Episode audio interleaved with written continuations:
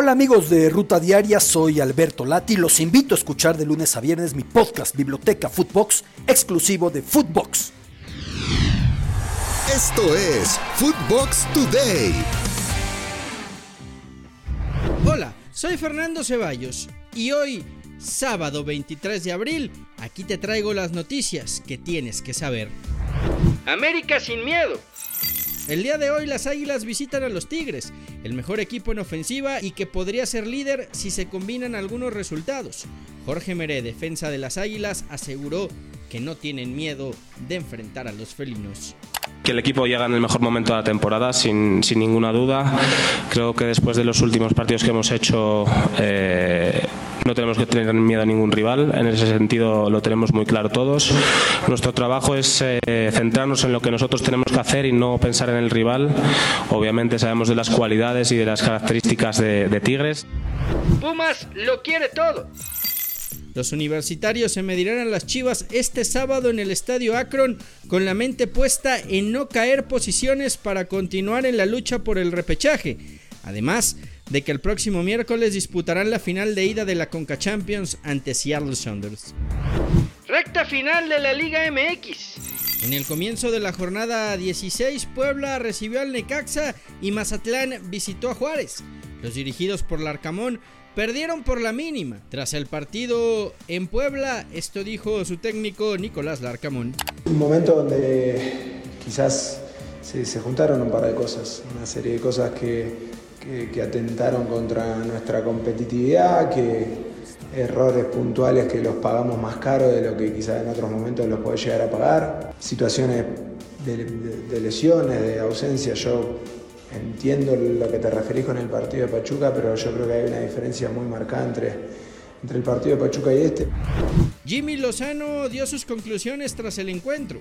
Que Puebla es muy agresivo al frente, sabemos que muchas veces le ha tocado ir abajo en el marcador y, arriesga y, mete muchísima gente al área y, y muchos balones y hoy, digo, eh, creo que nos salió todo bien, hasta fortuna en el gol que, que hicimos, pero creo que fue un partido que tuvimos esa inercia de, de, esas, de, esas, victorias, de esa autoestima que, que trae el equipo y, y contento porque, eh, no sé si matemáticamente, pero liberamos también una, eh, una cuestión de, multa y, y seguimos dependiendo de nosotros, que es algo importante.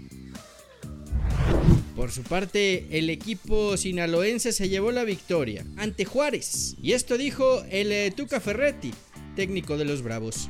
Yo naturalmente en estos dos torneos, como mencionas, pues hay muchas cosas que he aprendido y tengo que modificar. Tal vez la plática viene por los malos resultados. Entonces la decepción es grande la preocupación es muy grande, la desconfianza es muy grande y te empiezas a sentir chiquito. Pero uno cuando hace una autocrítica primero tiene que ver el lado positivo. Nuevo récord en el Camp Nou. El Barcelona goleó 5-1 al Wolfsburgo en la ida de las semifinales de la Champions League femenil en el Camp Nou en su casa, donde volvieron a romper el récord de asistencia al registrar 91.548 aficionados. La otra semifinal se jugará el próximo 24 de abril entre el Olympique de Lyon y el Paris Saint-Germain. Sí al polaco. El presidente del Barcelona, Joan Laporta, fue contundente acerca de la posible llegada del delantero Robert Lewandowski al Barcelona, y esto fue lo que dijo.